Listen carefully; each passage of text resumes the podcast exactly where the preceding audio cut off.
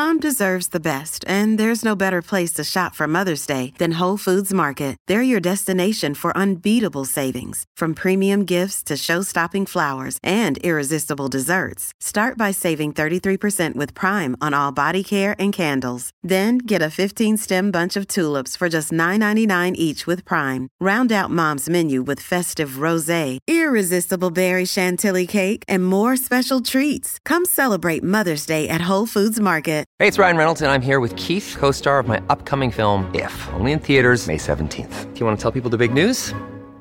All right, I'll do it. Sign up now and you'll get unlimited for $15 a month and six months of Paramount Plus Essential Plan on us. Mintmobile.com slash switch. Upfront payment of $45 equivalent to $15 per month. Unlimited over 40 gigabytes per month. Face lower speeds. Videos at 480p. Active Mint customers by 531.24 get six months of Paramount Plus Essential Plan. Auto renews after six months. Offer ends May 31st, 2024. Separate Paramount Plus registration required. Terms and conditions apply if rated PG. I'm Sarah Bivens. And I'm Matthew Bivens. We had a home birth back in 2016 So we started a podcast about it. and then grew it into a birth brand to help future and current parents believe in their success with home birth. This is the place to hear home birth stories along with helpful resources and tips to feel empowered and supported in your birth journey. This is Doing It at Home. It's a beautiful day to talk home birth. You are listening to Doing It at Home. I'm Sarah. Thank you for being here. We appreciate you. Make sure you hit subscribe. Make sure you follow us. Make sure you drop a review. Check out all the ways to connect with Doing It at Home in our show notes. Today, I am honored to welcome back to the show for the second time our friend Dr. Nathan Riley. And this is our first new episode of 2022. So, yay! We first had Nathan on the show back in episode 243, and we are now at 365. So it's been a minute. If you would like to listen to that first episode with Nathan, look at the show notes where whatever device you are listening with, whatever platform you're using, there is a show description and then there's links for you. Check that out. That has the link to the previous episode. It'll have a link to all the ways to connect with doing it at home. Make sure you're following us. Make sure you're subscribed to the show. Drop a review if you would like to check out our online resources, our merch, our book on Amazon. If you would like to reach out to myself or Matthew about our coaching, our lifestyle coaching for mothers and fathers, we have different programs for you tailored to wherever you are in preconception to postpartum and parenthood really about providing you with support, accountability, and tools to be aligned and balanced in all the aspects of your life from spiritual, mental, emotional, physical, and social. So if you're interested in that and you're interested in going into one of our programs, please feel free to reach out. You can email us directly hello at diahpodcast.com or you can go to our website diahpodcast diah podcast.com and there's a contact form there for you. So, back to the conversation today. you know, we have had a lot of conversations on this show. I've done a lot of episodes, done a lot of interviews, been around for a couple of years here. And I don't like to play favorites. And this conversation with Nathan is up there for me in terms of impact, in terms of power, in terms of just the energy of it. It's so, so magical, y'all. I'm really excited for you to hear it. I don't want to give away too much, um, but Nathan shares the details of his recent home birth. He and his wife, Stephanie, welcomed their second baby girl into the world in their home. And then we also get into a bit of Nathan's journey as a doctor, as a physician, from hospital model and system of care to what he's doing now and how he is supporting parents as well as birth workers and questioning the system and honoring and trusting the process of birth in such a beautiful way. And to just get his perspective as a partner, as a husband, as a father, and as a doctor sharing his birth story and then also sharing his visions and the space that he's holding for birth.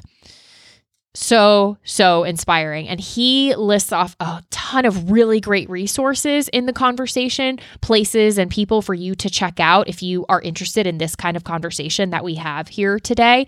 And so I'm going to have those in the show notes as well to make sure that you can find all of those really great, rich resources that he lists out. So, without any further ado, Quick word from our sponsor, and then you will hear from Dr. Nathan Riley. Hey guys, it is Ryan. I'm not sure if you know this about me, but I'm a bit of a fun fanatic when I can. I like to work, but I like fun too. It's a thing. And now the truth is out there. I can tell you about my favorite place to have fun Chumba Casino. They have hundreds of social casino style games to choose from, with new games released each week. You can play for free anytime, anywhere. And each day brings a new chance to collect daily bonuses. So join me in the fun. Sign up now at chumbacasino.com. No purchase necessary. Group. Void prohibited by law. See terms and conditions. 18 plus.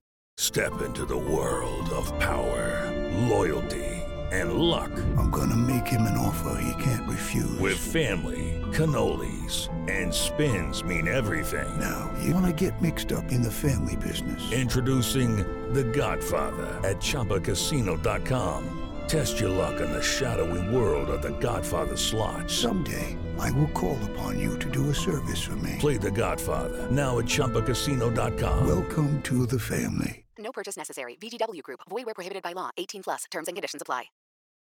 Nathan, welcome back to the podcast. Thanks for being here. Thanks for being you. It's- Thank you. It's great to be back with you. Uh, Sarah and Matthew Bivens. It's been a journey for us. I reached out to you initially when we were um, when I was still in San Diego practicing hospital-based OBGYN and now I'm in a very different place in my life. yeah.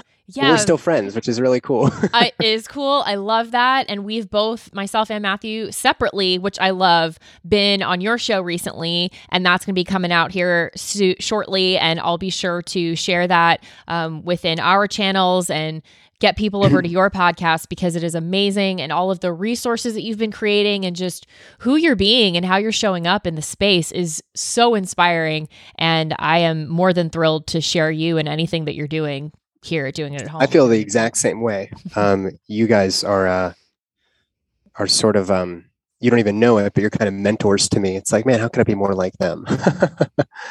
so um, I'm I'm really happy that we've stayed in touch over the Mm. years. same that's received and you know there's a lot of synergy and alignment so let's let's see what we create here today i feel like it's gonna be very magical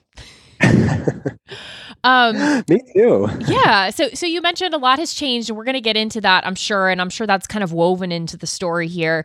Um but just for those who haven't listened to the first episode that we did with nathan you definitely need to go listen to that. I'm going to include a link to that in the show notes and everywhere we put this episode if you do want to kind of pause and listen to part one so to speak. Um, you don't necessarily have to um, but if you just kind of want that context. But i'm sure we'll get into how a lot of that has shifted and how it's influenced you and as your family has grown but I guess take us to when you became pregnant with your second and kind of what the thought process was there and how you planned for that birth because uh, it was a little bit different logistically from your first birth.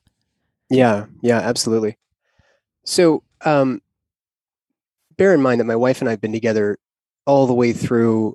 uh, We met in high school, Mm. college, med school, residency, fellowship, and now like real life doctor life. And um, so we've known each other for a very long time. And she's grown up in the medical system in the way that I have because we've been together for almost that entire period. Apart from when I was in med school, we did separate for a period of time, and then the stars brought us back into alignment. But I think that um, you know, the process of medical training. I, I go deep into this in a recent solo cast I released on my my um my podcast, the Holistic OBGYN, where I really talk about like from the beginning, how did I get into the system, and then what kind of, you know, kind of forced me to to sort of reconcile the issues I had with the system, and then ultimately step out. But that actually plays into the birth stories as well. So when we had a baby the first time, I think we were both kind of just feeling like it would be safer to be in the hospital.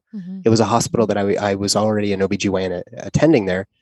And um, we found a great OBGYN who gave us a very natural, unmedicated, undisturbed birth in the hospital, which is what most people desire if they're going to be in the hospital anyways. But since they knew me and knew my practice, I didn't have to shove people out. I didn't have to tell people don't do that. It was just like let let her be, and a baby came out. Right. So it was already a really great experience. But then fast forward about oh gosh, it was Penny was like 14, 15 months, and we found out we were pregnant again. It's not like we weren't not trying, but we certainly didn't plan to have a second baby during the the COVID era. Mm-hmm. And um,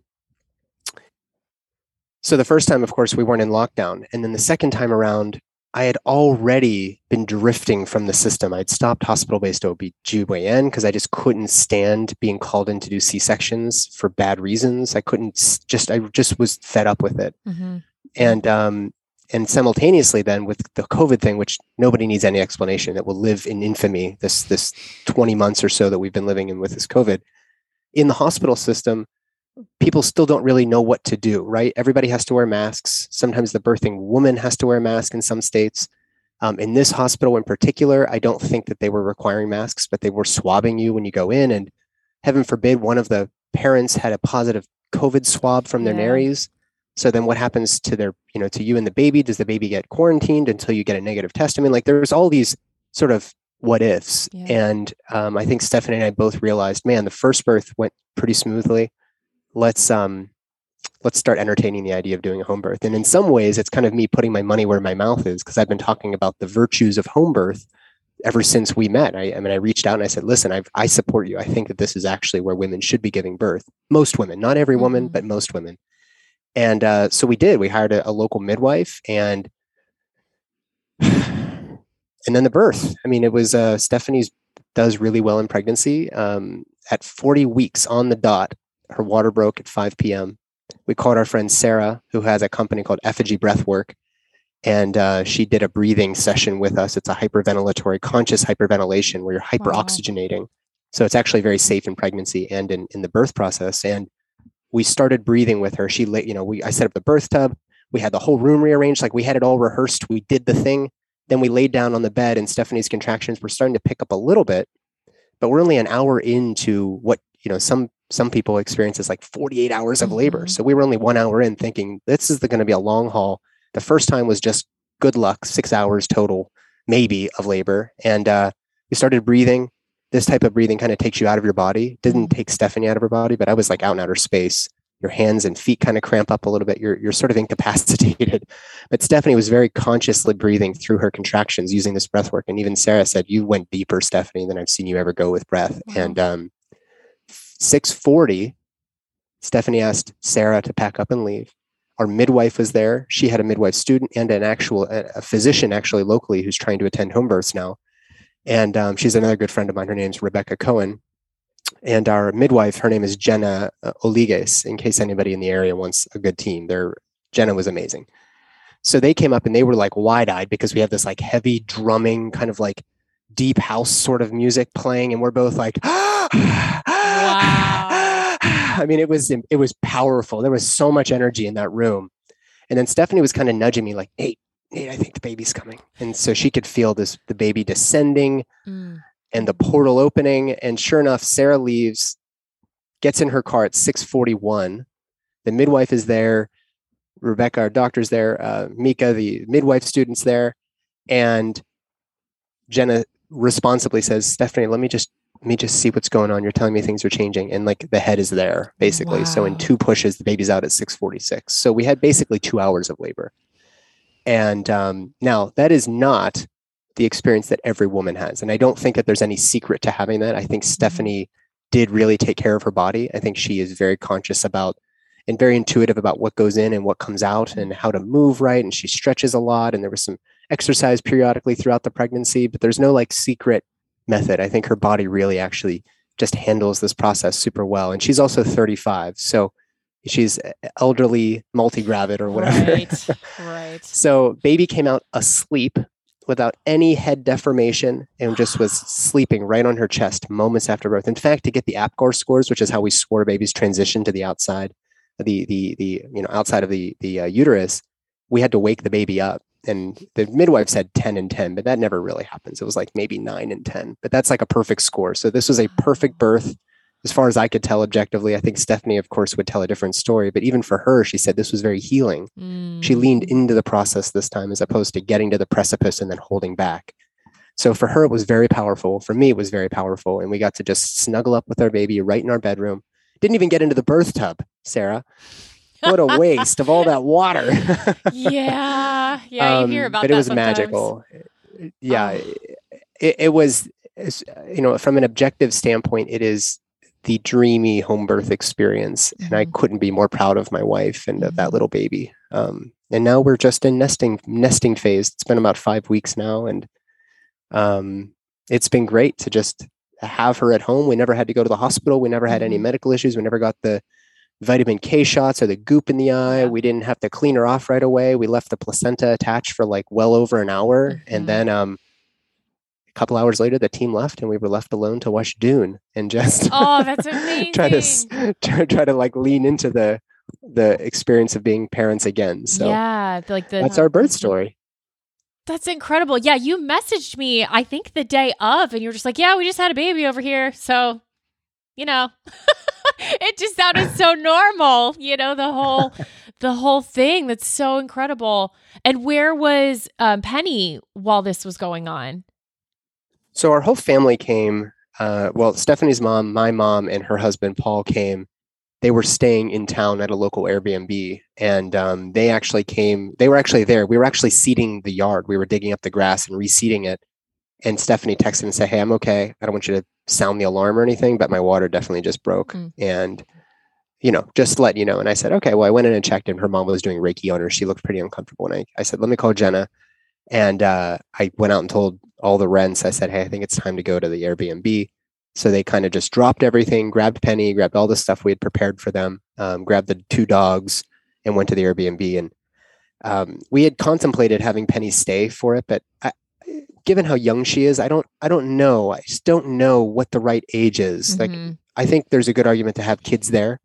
I don't know if at 18 months if she's really ready for that necessarily. I just don't have a right answer. I'm actually kind of curious what you think Mm-hmm. uh, about about having a very very very young child at the birth, and she doesn't have context. She doesn't have really any understanding as to why mom is screaming and maybe in pain and there's blood and you know it just I don't know what you what do you think about that? For sure. I mean, of course it's it's situational and I think it's knowing your child and their personality and whatever sort of predisposition they might have or what sort of exposure or conversations that you've had with them. I, we've thought about it constantly since having Maya and then thinking about future births, you know, at at almost every year, you know, would would we want her there, would we not? yeah, And I think I think looking back now and understanding who she is at 5, she just turned 5, I think she would be fully capable, fully in it, and I would have Yeah. no question about having her here. And I would still have a contingency if it didn't you know, seem like it was going to suit everyone or serve everyone. But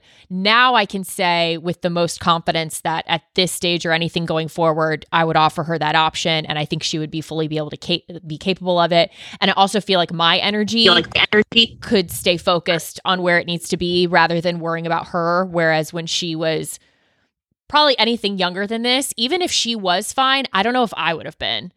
I think I would have been, you know, still having my my focus on her. If I could even hear her crying or something like that in the other room, I don't know if I would have been able to like dial in and and drop in. So that's just my personal, you know, knowing Maya and her personality. But you know, yeah, we've seen all the examples and and how and how it works and goes and. Um, I think it's all it's all beautiful that you even have that option, you know, that you can even explore that and have that sort of conversation. And even if they're not physically there for the birth to have them there Right. right. after or to have the ability for them to be right up with baby you know and connecting with them which they you know might not be able to do in the hospital so um it, it is interesting we've had all all forms of that conversation in this household as we've thought about you know other births or future children what we would want to do but uh yeah i, I get yeah, it yeah. Mhm. You know, I, I think one one concerning thing for anybody out there listening is if an 18 month old, I mean, she's very dependent on Stephanie for Yeah. comfort and for checking in with her feelings. And I mean, of course, she could do that with me, but I'm also there holding space for Stephanie, and Stephanie is holding space for the unfolding of the cosmic birth. yeah You know, this this sacred process. It's not a medical procedure, and if we can say it's not a medical procedure, then that actually puts a lot of the the onus on on the the woman giving birth Yeah. to to really be checking in with herself and checking in with spirit and in allowing this process to unfold and not holding back and struggling with the this transformation that's happening. And if that if that's all true which i believe it is then then if penny needs comfort from her in that moment i don't know if stephanie would have been able to give her that. And so if she got scared if she got um, I don't know. Scared is probably the most likely scenario. Like, what's Mhm. happening? I need you to check in with me. She starts pinging, as Jim uh, Kim John Payne describes in uh, Mm. The Soul of Discipline. and Stephanie wouldn't be there necessarily to be able to be present with Penny. So that was probably the largest decision uh, deciding factor was like, hey, I'm not exactly sure where Penny's going to turn if we need to fall back on the contingency plan. Yeah. And in the moment, it might not be, you know, Yaya, my mom, or Abby, Stephanie's mom, that would really be able to provide her the the the, the care that she needed. So I could see it going both ways. But we Yeah. decided to just have everybody move off to the Airbnb. We had our own little sacred sanctuary in the bedroom set up, and um, I don't have any regrets. I think it was beautiful. That's awesome. And you mentioned being, you know, proud of Stephanie, witnessing, you know, her go through two births now, um, different Yeah. different kinds of experiences. It's just this this evolution, this unfolding of her as a as a woman, as a mother, as a goddess, all of that. Just what what else do you feel like you learned either about her and then I'm sure yourself, but I just I'd love to hear any insight as far as what you got out of this birth experience that was kind of a, a new understanding.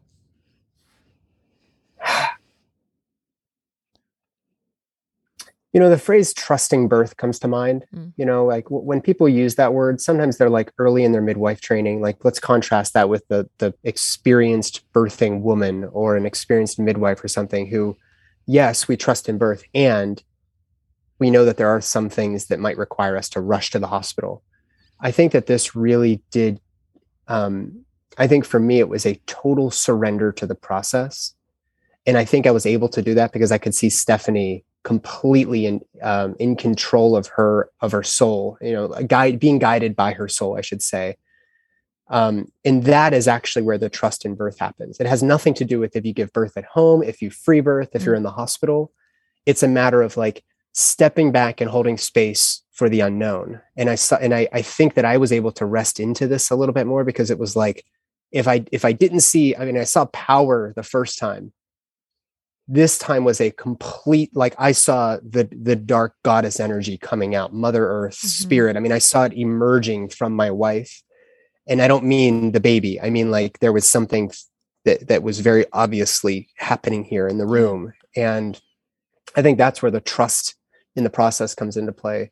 So much so that it actually makes me feel even more grateful to be able to offer women the experience Mm-hmm. of having birth at home as opposed to having to to necessarily cater the conversation to you know yeah but all these bad things can also happen. You know that's how all the pregnancy books start right? It's like here here's like a list of horrible things that can happen to you and here's maybe 60 pages on like how beautiful birth is. Like now the forward of that book in my mind and maybe if i write a book someday it's going to be here is 600 pages on the majesty of this process right? The the perfect co-creative process of spirit and you get to witness it. You get to sit here and bear witness to it. Not with all the distractions and the lights and everything. Here it is. And there may also be these things that we need to consider down the road. But right now i need you as my patient as my partner as my sister whoever just to appreciate the reality of what's happening here which is not again it's not a pathology. It's not something to be fixed by a doctor. It is something that you have no control over. This is spirit working through you to bring another life into the world. And when we start the conversation with that, it makes it so much easier to just, just to kind of go with the flow.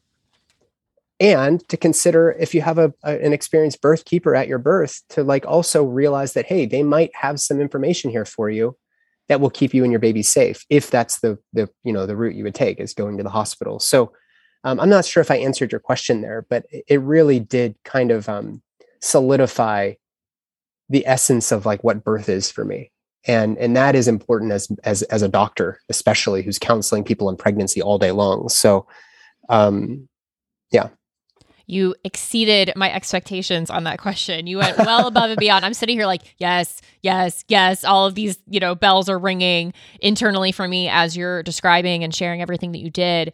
And w- what I love about this conversation and what I feel like it offers in terms of not just wisdom and knowledge, but then also on an energetic level and what's possible and the space that you hold. On one hand, you are a partner sharing your perspective of your birth experiences.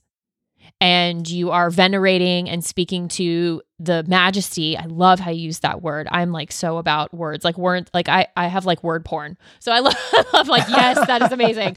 Um, you're speaking to that in terms of how you're witnessing Stephanie, how you're witnessing this co-creative process, this these joint agreements that are going on, right? But uh, on the other side of the veil, and then as they come into this this iteration, this time space Right. reality, so you're sharing it from that perspective, like as a partner, and then you have the the medical practitioner brain that you can apply. And then there's also been your own journey of that and integrating that into a space that works for you, aligns with your spirit, but then you also see it as a way to help heal and support others. Like all of this is at play right now as you're describing all of this. So you you represent so many different facets of a witnesser of birth, an observer of birth, being present in it, and then also from a practitioner and a space holder uh, perspective. Yeah. This is just like woo Woo! Like I hope people know what they are getting right now by listening to this. There's got to be so many pause, rewinds to this conversation because that's just how juicy it is.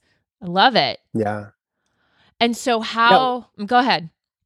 No, no, no. Go. No, it's, Well, it's all you. I'm wondering how this now translates and weaves into where you're at in your practice, where you're at in in how you are holding space for for birth and what you're up to because as we mentioned at the top, it's shifted a lot from when we last spoke. So, what are you doing right now and how does it look? So yeah, the journey over the past couple years for me with the medical system has been um, fraught with issues. Mm-hmm. Um,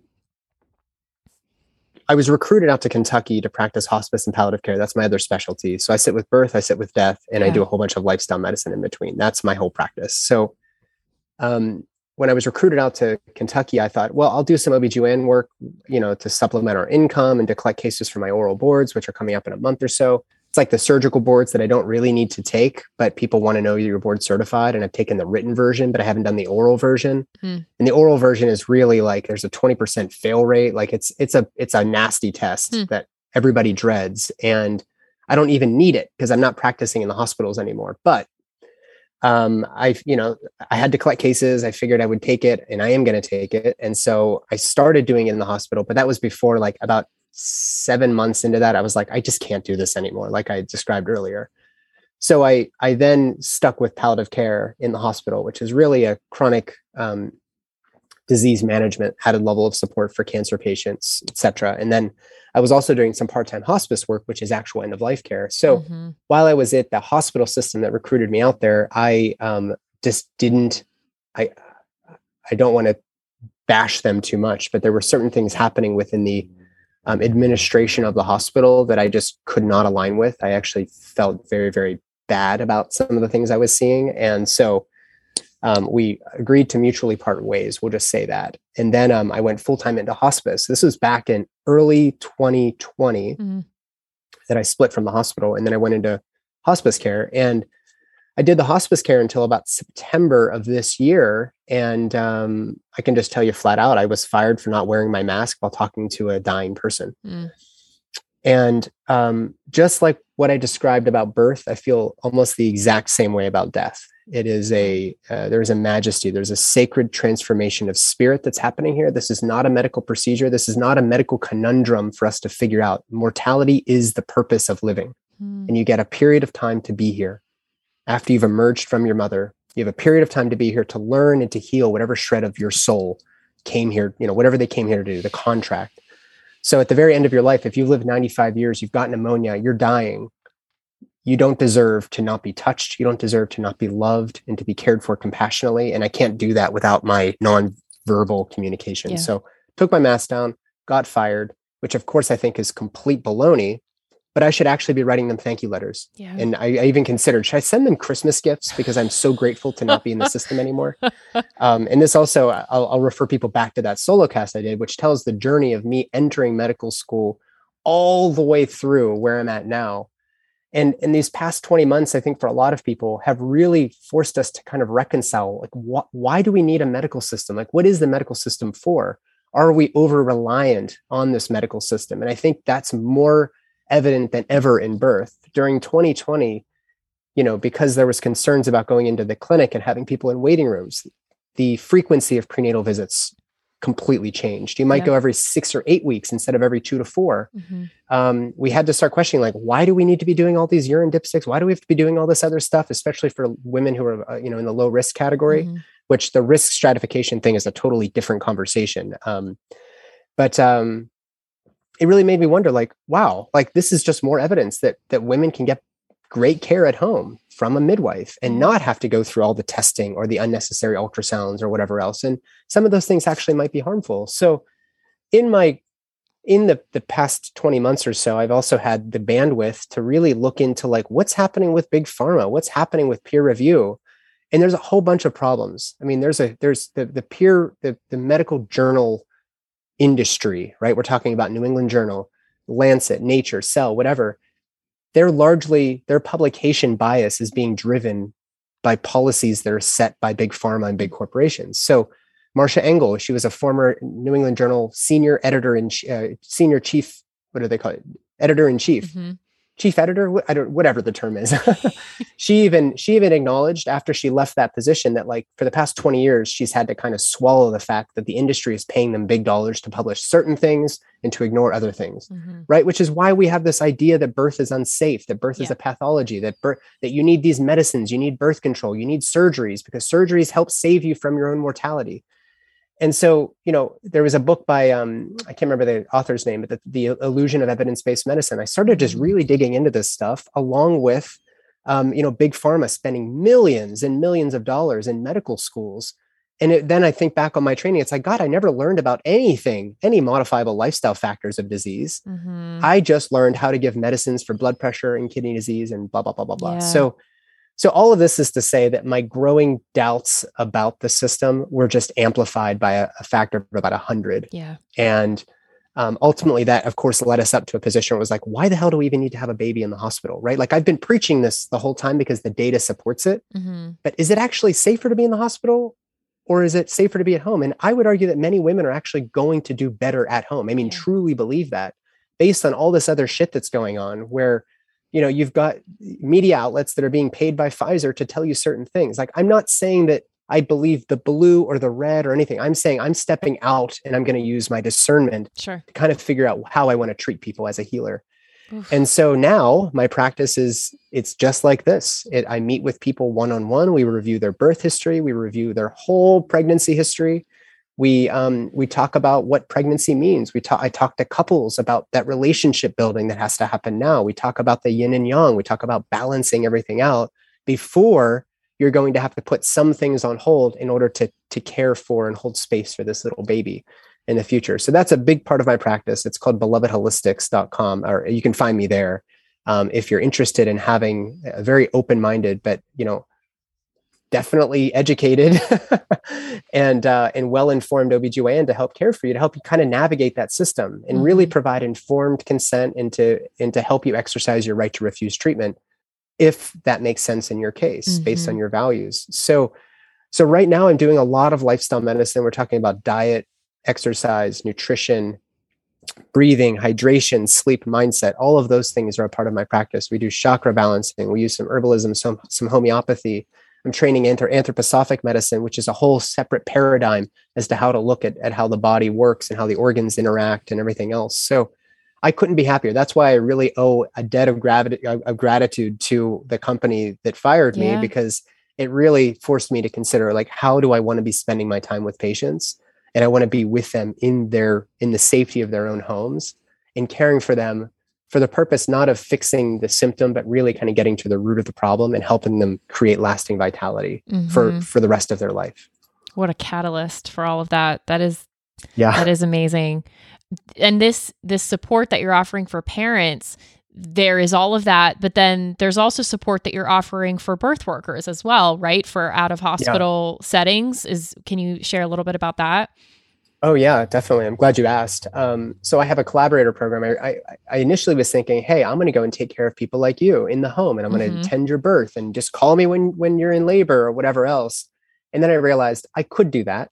I have perhaps the training to do that, but am I the right person to be doing that? In some regards, I kind of feel like having a a white man as your primary birth birth keeper is probably not necessarily in alignment with most people energetically. Mm.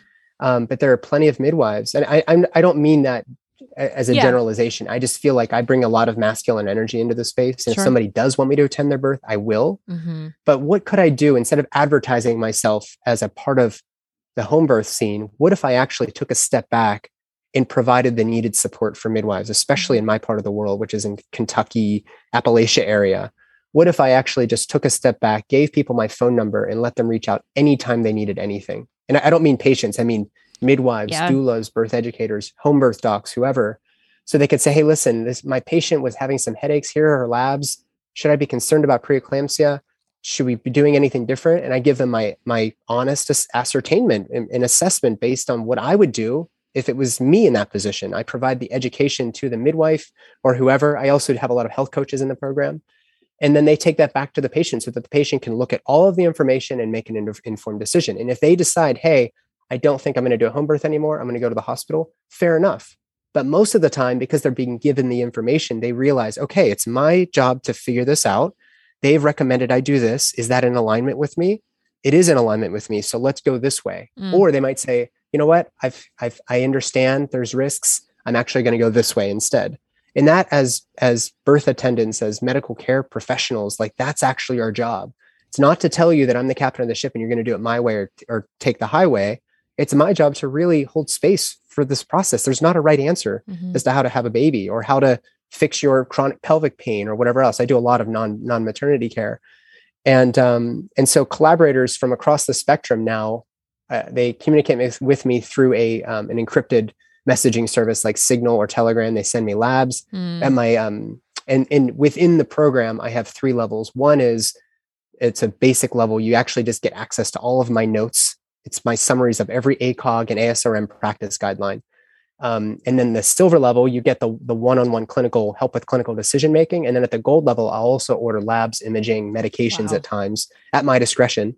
Um, and we do a, uh, we're going to change it to twice a month now, peer review, where anybody in the gold level can actually get together in a Zoom call like this. And for an hour, we share cases, we share obstacles, we share just um, interesting cases and, and kind of talk it through so that everybody can kind of give their input and, and then that midwife can, can be, become a little bit of a better midwife. Judy was boring. Hello. Then Judy discovered ChumbaCasino.com. It's my little escape. Now Judy's the life of the party. Oh, baby, Mama's bringing home the bacon. Whoa, take it easy, Judy. The Chumba life is for everybody. So go to ChumbaCasino.com and play over 100 casino-style games. Join today and play for free for your chance to redeem some serious prizes. ChumbaCasino.com. No purchase necessary. Void where prohibited by law. 18 plus terms and conditions apply. See website for details. Okay, round two. Name something that's not boring. A laundry? Ooh, a book club. Computer solitaire, huh? Ah, sorry, we were looking for Chumba Casino. That's right. ChumbaCasino.com has over 100 casino style games. Join today and play for free for your chance to redeem some serious prizes. ChumbaCasino.com.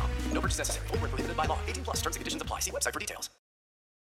what I love about that is the scalability factor, not just from a business standpoint, but I mean in a, from an energetic standpoint, the scalability, Right. the, the ripple can be can be far greater by you being able to be a support to any That's kind of birth right. worker or practitioner or to your point, you know, health coach even who that might not be some aspects of this might not be their skill set and it doesn't have to be. They can utilize. And so what i love in addition to a lot of the practice what you preach examples you, you set and, and are are being are walking you know you walk your talk you know we we suggest that to parents and to mothers you know utilize the Right. village collaborative care in all aspects of life. This is you doing that now with providing the care providing the you Yeah. know if needed medical intervention or or, or medical expertise or or modalities um, but this this collaborative approach this is birth workers because birth workers are out there burnt the fuck out Right. a lot of them and i Right. get it and a lot of them are in the weeds doing it themselves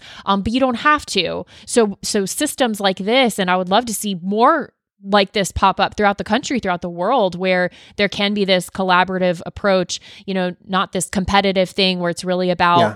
the family centered care and you know everyone bringing their skill sets to the table and providing the best experience because that's you know ultimately what everyone wants but when we're all spliced out you know in our own islands and you know you're strapped for resources you're you're tied down by policies or even laws depending on where you are Mm. to have something like this it's it's really matching and mirroring then the ideal care you want to be providing to the Yeah. the patients or clients so Yeah, I, I- think an im- important corollary to this to this conversation is that you know when you consider licensure, it's a really complicated topic, licensure amongst midwives, Mm. because you're licensed by the state to provide a very specific set of of um, of guidelines, uh, or I, I should say, a very uh, specific set of of care practices within parameters that are set by some legislators, right? So if let's say a person has a their uterus is not measuring adequately, right? Like, oh, you're you're you're 34 weeks, but your uterus is only measuring to 31 weeks or something like that. It's maybe a bad example, but anything you were to find as a midwife or a doula or whatever else, a midwife is in particular, I guess, is relevant here. Um, you're then really bound to refer that patient to see an OBGYN. Mhm. If the OBGYN then says, hey, you're now a high risk patient based on whatever the hell their practice guidelines are in their in their group of practicing doctors or whatever, now the midwife is actually obligated to um, to push them out of their practice and force them to be in the hospital practice. And that, that doesn't mean you're going to have an OBGYN that's like, oh, you don't want to have a hospital birth? I'll just be at your home birth. Like it doesn't work like that. You're now kind of stuck within the system unless you're going to go totally rogue and have a free birth or you're going to have a midwife who's unlicensed that you find somewhere else last minute to come and attend your birth. So the idea here is like, hey, a midwife reaches out, you know, the fundal height isn't isn't measuring quite right. I'm I'm not very suspicious of a of a tiny baby. It's just a she's very small. The patient is. I think it's just a constant constitutionally small baby. Um, what I would do is then I, I'd say, hey, let's just order an ultrasound to the local imaging center. We get the report, shows the baby's growing just fine. You don't even get have to go to the OBGYN practice because because and, and and by doing so, you you avoid that inevitable bad news that now the midwife can't legally with based on the limitations of her license continue to be your your Mhm. birth keeper and there's no way that she's going to attend your home birth because she could go to jail for practicing outside of the boundaries of her license so it's a very very easy way you know for a very reasonable fee for midwives to keep people in their practice and for patients to actually if they were to say hey listen listen can you collaborate with dr riley? Because i want to make sure that i have every shot possible at attending or at, at um, having my baby at home. This just allows you to step around that whole process of the consultation because i'm now your consultant. Yeah. so i provide the information we maybe some order some of these things then the patient can make a real decision about what they want to do and um, it's working quite well it's actually quite exciting I, I feel very very um, blessed to be able to provide that service to people That's so awesome. So awesome. And and there are other examples of of doctors, you know, reaching across to to collaborate in other ways. I mean, Dr. Stu Fischbein, um, Dr. Yeah. Brad Bootstaylor, you know, it's it's happening. And so I want to put more energy around it and put more voices to it and and share just what the amazing things that you all are doing. I'm so so inspired.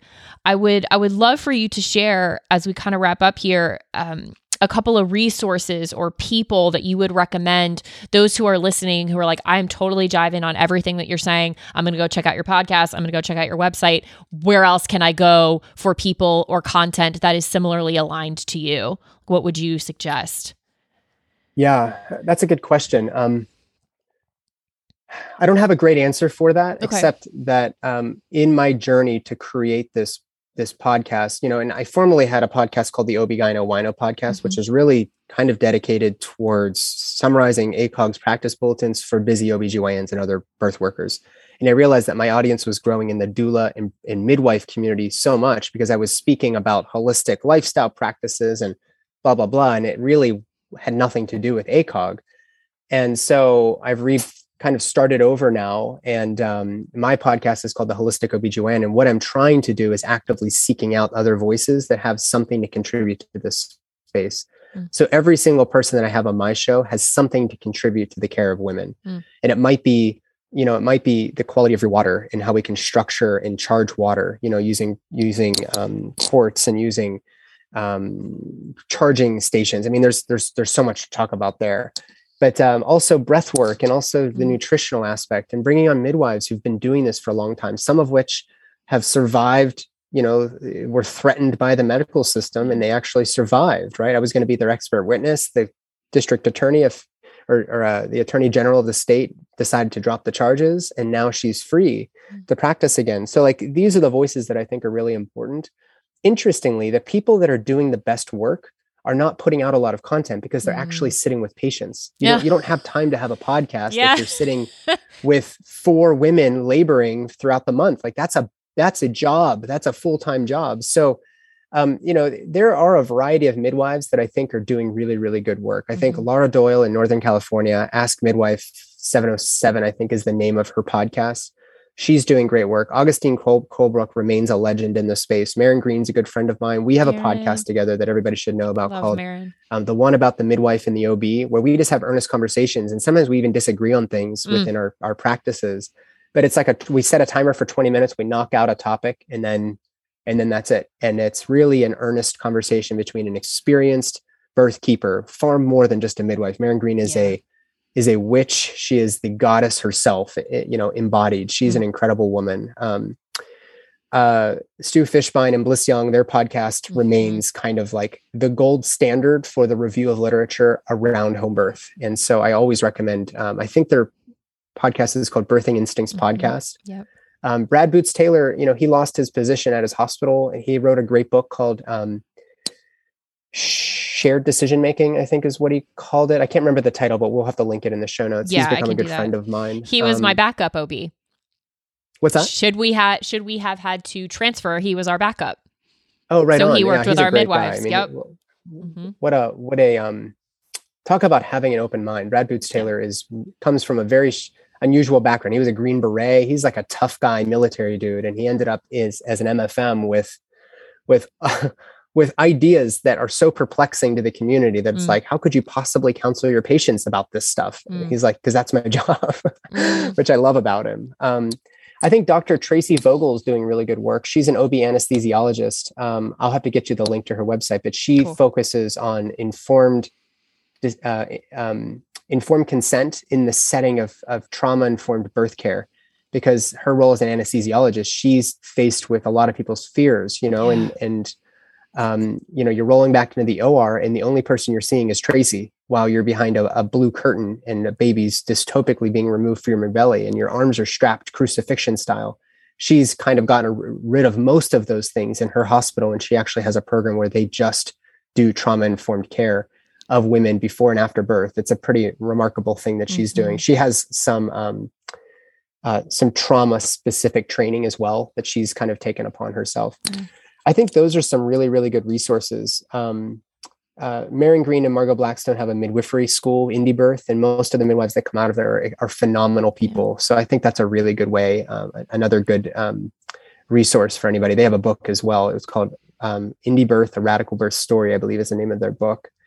Gosh, I mean, I could go on and on and on. I, I learned so much from midwives over my training that it it just forced me to reconcile how am I doing this work as an OBGYN when everything that I do is in alignment with midwifery care? So I would never call myself a midwife, but Mhm. my big goal is really to see a resurfacing and a predomination of the maternity care space in North America by midwives, period.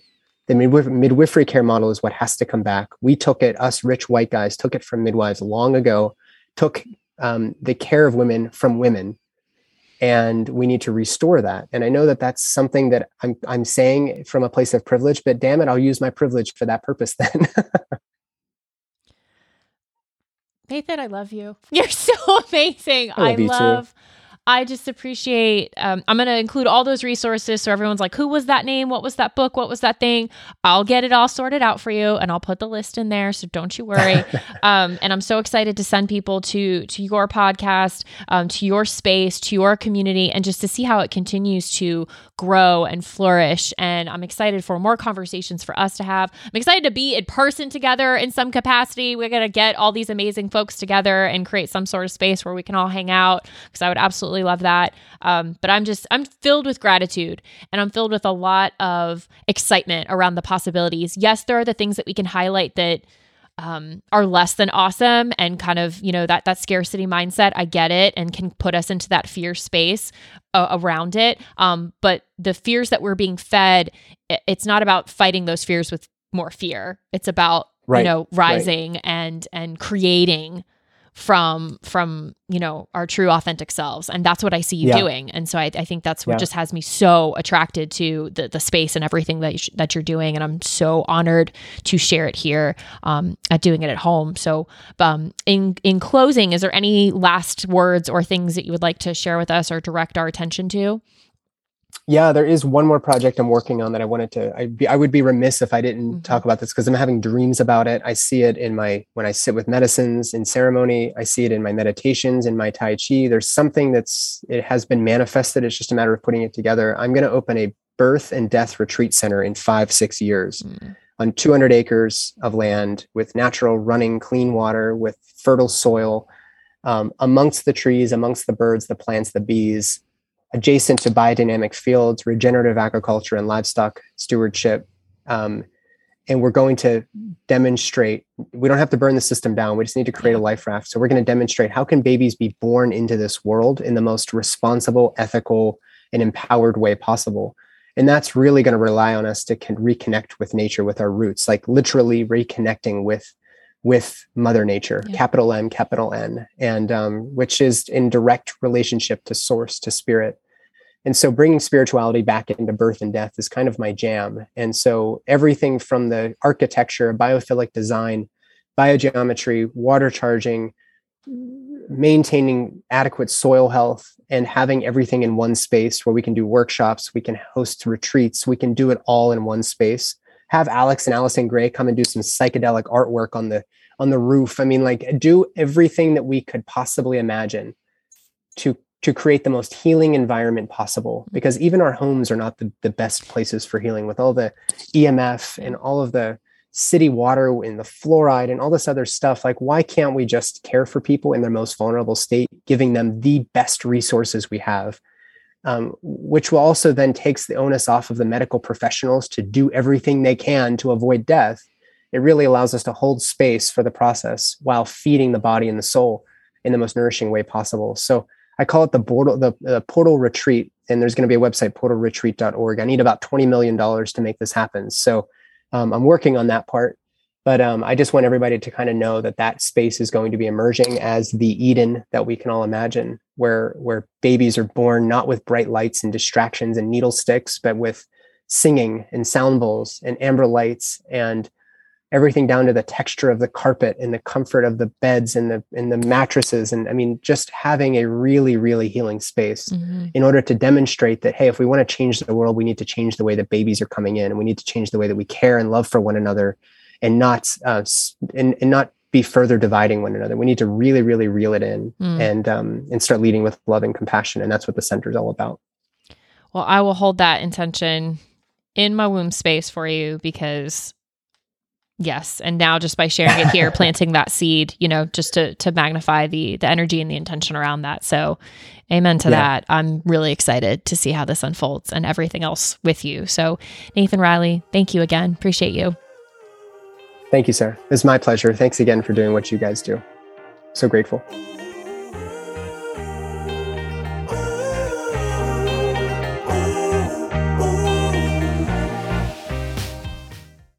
Quick note about the Doing It at Home podcast. Matthew and I are not doctors or medical professionals, and nothing we say should be taken as medical advice or opinion.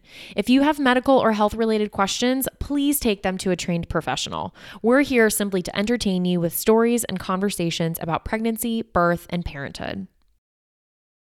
Does your father know you're listening to this podcast? Well, when you're done, why don't you stop by and check out a show that is 100% dad approved? Dadages. Hi there, I'm Chad Hagel.